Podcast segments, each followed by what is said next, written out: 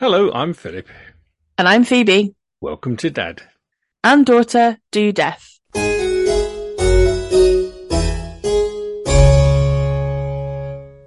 Hello, Phoebe.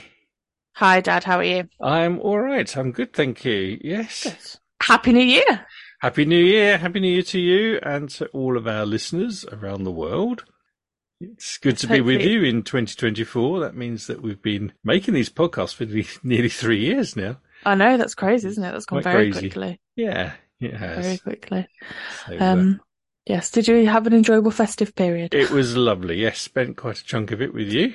you did, yes. took, uh, took Toby to the pantomime in Bridlington, Yes. which was which was fun actually. Yeah. yeah, it was an enjoyable festive period. it was, yes, indeed. So the story I'm going to tell you in this episode, Phoebe, is set in the northeast of England, around the Darlington area. Yeah. I'm going to tell you the story of David Harker. David James Harker was born in 1975 and was brought up in Chester-le-Street, which is in County Durham, by his mother Jacqueline and father Alan, along with his younger brother Stephen. And he had a tempestuous relationship with his parents. oh no. And the first red flag to point out is that from a young age, he would torture and mutilate small animals. Oh dear. that never ends well, does it? No. His childhood problems came to a head when, at the age of 16, he was sent to Deerbolt Young Offenders Institution at Barnard Castle, which is also in County Durham, hmm for attacking two men and their dog, where the dog actually died. Oh my god. So I'm not entirely sure how long he was there for, but uh, at around the age of 20, in 1995, he moved to Darlington, which is just a bit further south. Mhm. And by all accounts, Harker was a lively, unpredictable man, but he surrounded himself with impressionable young friends. He was a key musician. He was the lead singer in a punk band called Downfall. But he harboured disturbing fantasies and would later profess his desire to become Britain's youngest serial killer. Oh my goodness. Yeah. What what an ambition. To the many people who knew him, he could be intelligent, articulate, witty, caring, and polite. And when Okay. it came to women, he could certainly turn on the charm. Women found go. him attractive, and he had no difficulty getting them into bed. He led a promiscuous sex life, and even when he was in some sort of relationship, he found it difficult to remain faithful. Oh dear. He was friends with a number of students at the Queen Elizabeth Sixth Form College in Darlington. Now, they obviously didn't drink like he did because he was a bit of a drinker, and they didn't seem to have the same interest in, uh, in violence and those sort of ambitions. And we'll talk a bit more about that in a moment. But they found him intelligent and good fun to be around, and Harker would sit on a park bench while a dozen or so youngsters sat on the grass around him in like a semicircle, sort of Wow. like they were his disciples that would Oh come. wow, and- okay. So he sounds like he must have been quite a char- charismatic character. yeah. Uh, I mean, I don't, I, I, I don't know what's going to happen going forward, but um, there's quite a lot of serial killers who are thought are, are quite charismatic. Like Hmm. Ted Bundy, I think was always seen as very charismatic. John Wayne Gacy was obviously a very charismatic sort of guy. Yeah. So I, I think it's probably something that murderers need to be able to Yeah. lure victims in, isn't yeah, it? yeah, he was popular. He made himself accessible. He, uh, Mm. yeah.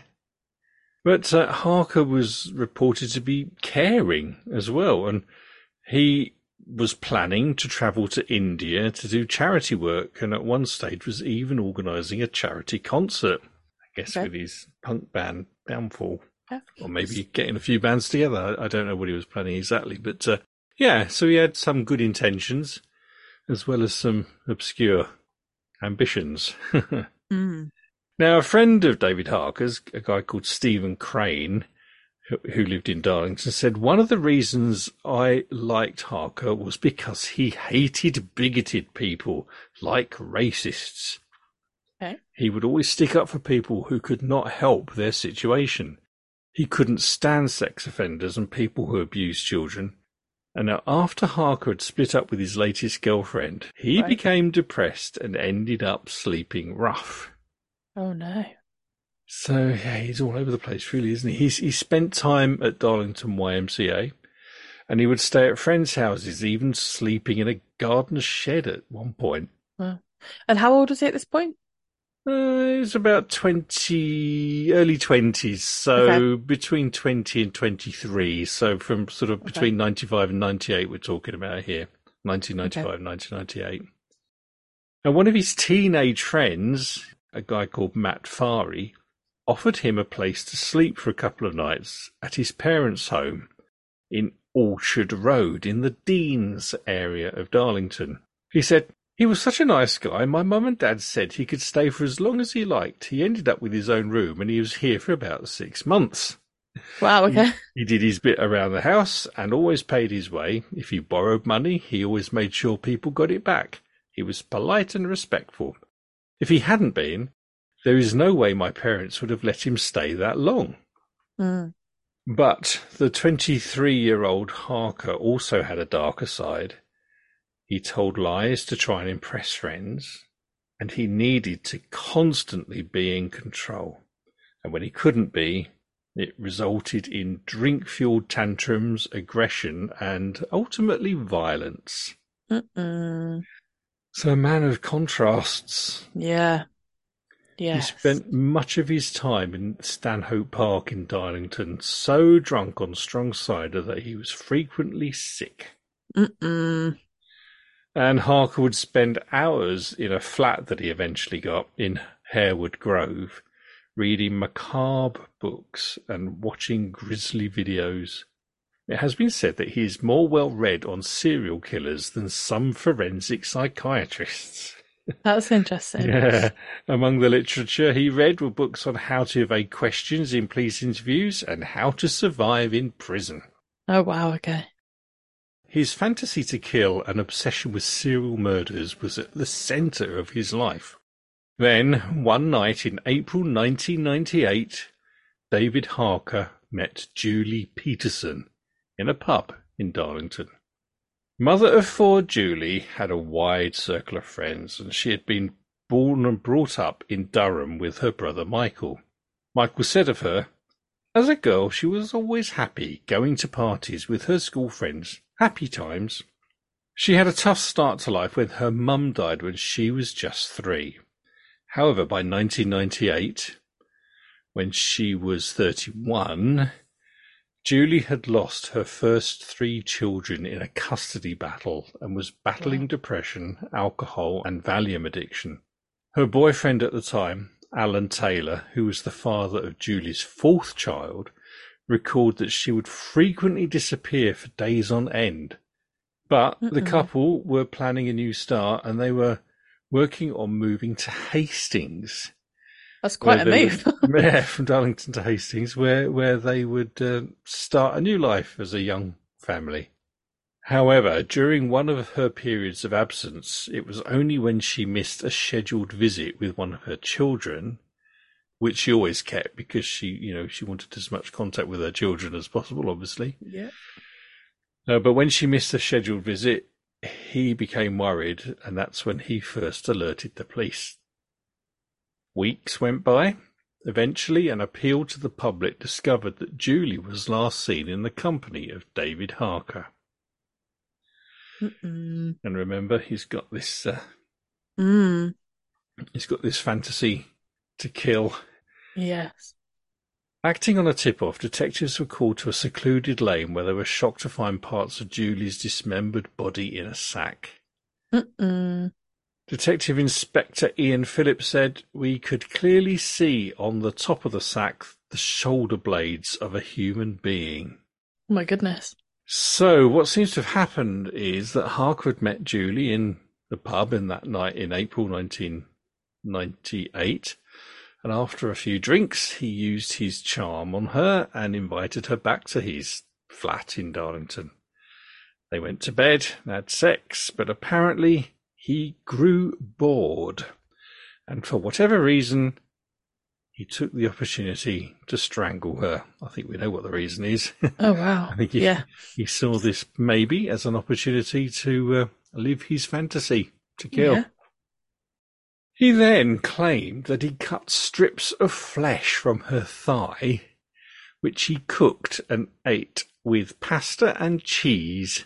Oh. He also claimed to have had sex with her corpse before dragging her body down into the basement of this building that his flat was in.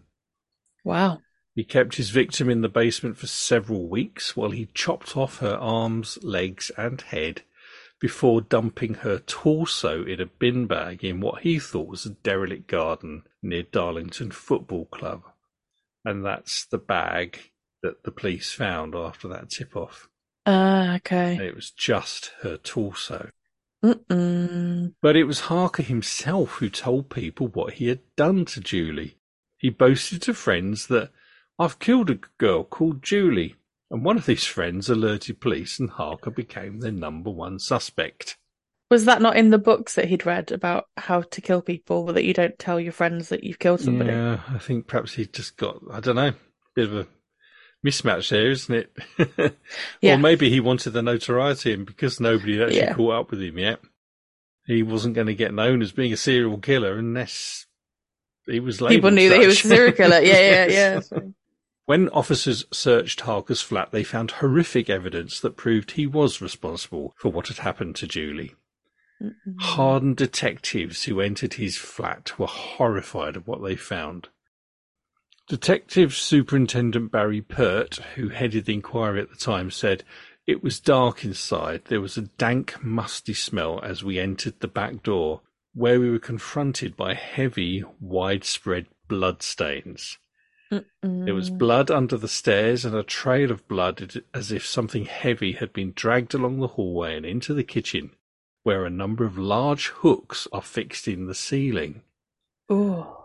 Police arrested Harker within hours of the grim discovery. He was picked up at a bail hostel in the South Bank area of Middlesbrough, where he had been living while awaiting a court appearance charged with robbery. So he's quite a character, isn't he? Yeah. After his arrest in May 1998, his appearance changed. He, he had gone from being a good looking, well built, strong man to looking lanky and insipid. He had perhaps now the appearance of what Harker thought he ought to look like as a serial killer. Okay. He previously had a shaven head where he had tattooed into his scalp the words subhuman and disorder.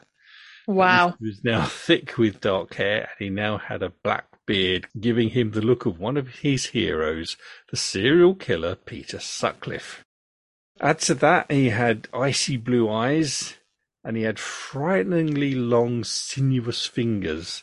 And all in all, it all fit the bill perfectly of what a sort of a sinister serial killer might look like, I suppose. Okay. And for him, it was all part of the role he was playing out. When he was arrested, Harker at first denied the crime and refused to reveal where Julie's missing head and limbs were buried. Now, his denial prompted a massive police operation as the entire town was searched for Julie's remains. Oh, God, where'd you even Oh, start with that? I know. Officers spent weeks searching a landfill site in vain before the hunt was finally called off. When the case finally came to trial, his charges were reduced to manslaughter on the grounds of diminished responsibility rather than murder. Interesting. So they must have proved that he was of diminished responsibility.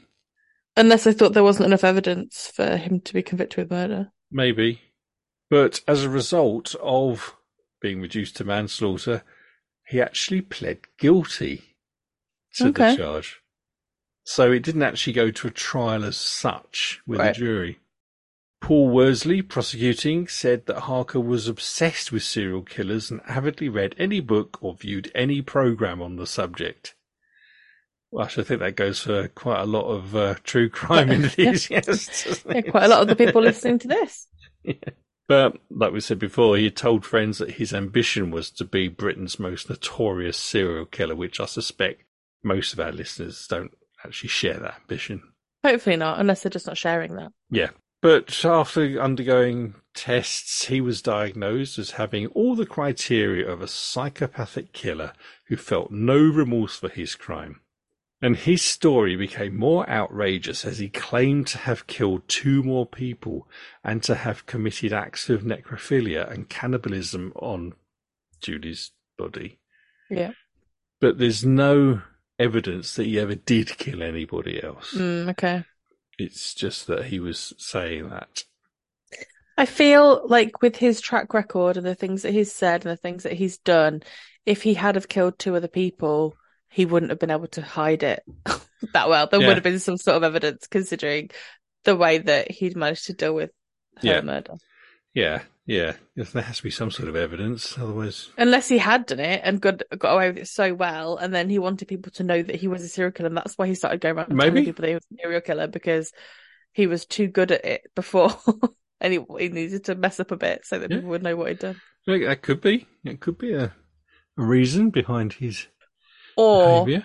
she was number one, and he had plans for others, but he got caught quicker than he was expected to. So he I just told people that he did I, more, sus- so that they saw him as a serial killer. given on what we know, that that is probably like Yeah. to be what the, the case was. Yeah, because he wanted to be known as a serial killer. So if we told them that he'd killed other people, then would people think that he was a serial killer? yeah.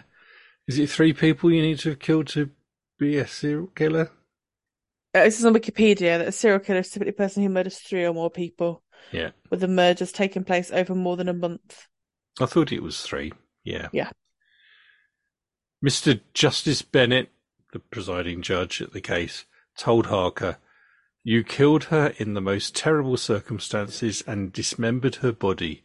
You glorified in her death and the manner of her death. I have no doubt that given the slightest opportunity, you will kill again. So Harker was sentenced to life in jail with a minimum of 14 years before being considered for parole and while in prison he began a letter writing campaign to the press in a bid for attention. The journalist for the Northern Echo said, His motivation was notoriety.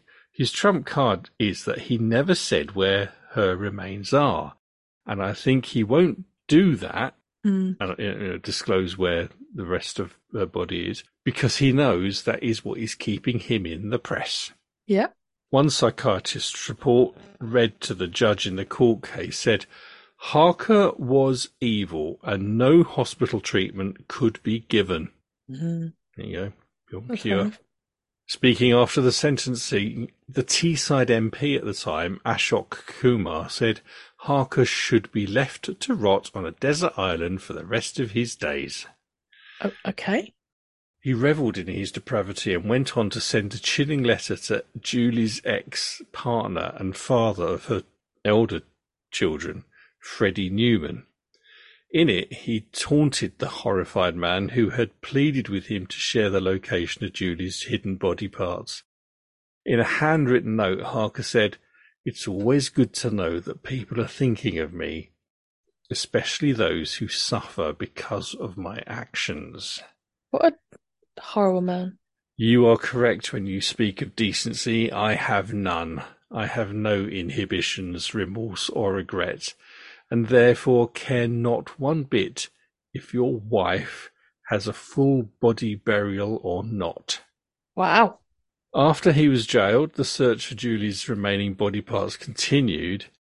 Forensic officers scoured woodland, parks, and even the sewers of Darlington to find the remains, but nothing was recovered.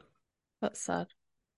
Harker's parents refused to comment about their eldest son, his mother, who after the trial was said to be looking pale and drawn, would only say that the family was aware of his appearance in court and that she was tired and not interested. So it Wow. seems that any sort of maternal instinct that she might have had towards her son had left her. Gone. Yeah. Yeah. Now, remember that uh, Julie's boyfriend at the time, Alan Taylor, who really was devoted to her, he became obsessed with trying to find the rest of her body and took to digging holes and and trying to find her himself. hmm In 2000, he revealed his anguish when he was filmed standing over her grave, saying, In a way, I'm like a murderer myself because I have to think how maybe he's done it. Mm. So, yeah, he's having to put his mind into that of a murderer to think thinking. what a murderer would have done. Yeah. Where he might have left parts of her body. Yeah. So, in another twist to this story, in amongst his despair over Julie's death, Alan Taylor came up with a troubling plan. Okay.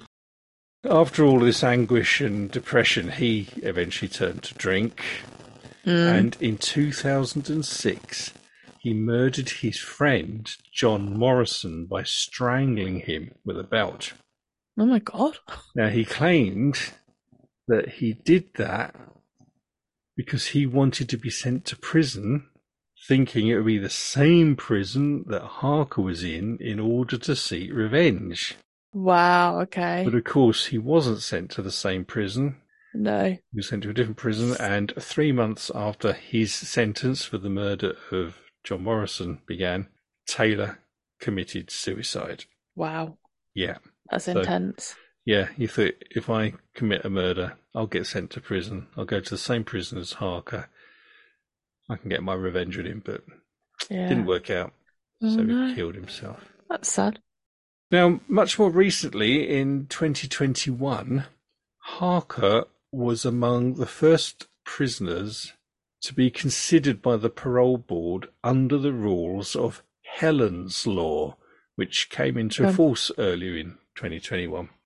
And now this law is designed to make it harder for killers to get parole if they refuse to reveal the whereabouts of their victims' bodies. Okay. And because he still, to this day, has not revealed where the legs and head of Julie are, basically the parole board turned down his appeal for parole, and so he remains in prison to this day. That's good. I feel like he should probably be in prison forever. I don't feel like he's the sort of person that should be on the streets. No, he's a bit bit evil, isn't he? A little bit. And yeah, Yeah, it's scary. but uh, yeah. I think yeah. that's probably the best place for him, really, isn't it? And I feel like he's been in prison for what, nearly 25, twenty-five years, now. years thereabouts. Yeah, So I wonder how much how, how much help would work for him now. Yeah.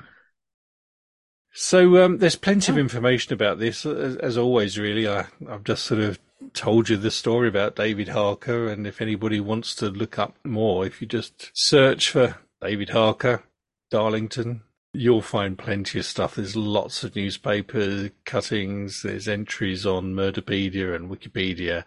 There is a actual television documentary which you can see on YouTube about him. So I can put pictures and I can even put a link to that video Right. on our social pages. Will you put it on Facebook, Yes, I will. Dad and daughter do death. Instagram? Yeah, I'll put it on Instagram at Dad and Daughter Do Death. And if you'd like to get in touch with us about this case or any of the others that we've done in the past, then you can always email us. at dad and daughter do death at gmail.com. Thank you very much. That was a very interesting, gruesome story. But yeah, thank you very much for sharing yeah, that. it is quite gruesome and, and current, um, Mm. which I thought was uh, interesting. Mm, yeah, definitely. No, it was great. Thank you very much. Who knew that sort of thing went on in Darlington? Things like that happen everywhere, I think. Yeah, you're probably right. And I think we should also just remember the victims in this horrible crime as well. It's, as I say, it's fairly current. She had four children. Presumably, they are now in their sort of young adulthood, maybe got families of their own, but they will have been affected, no doubt, by this gruesome death to their mother. And we should never forget the victims of these crimes that we talk about. Well, please don't have any nightmares, but join us next time when once again, Dad And daughter do death.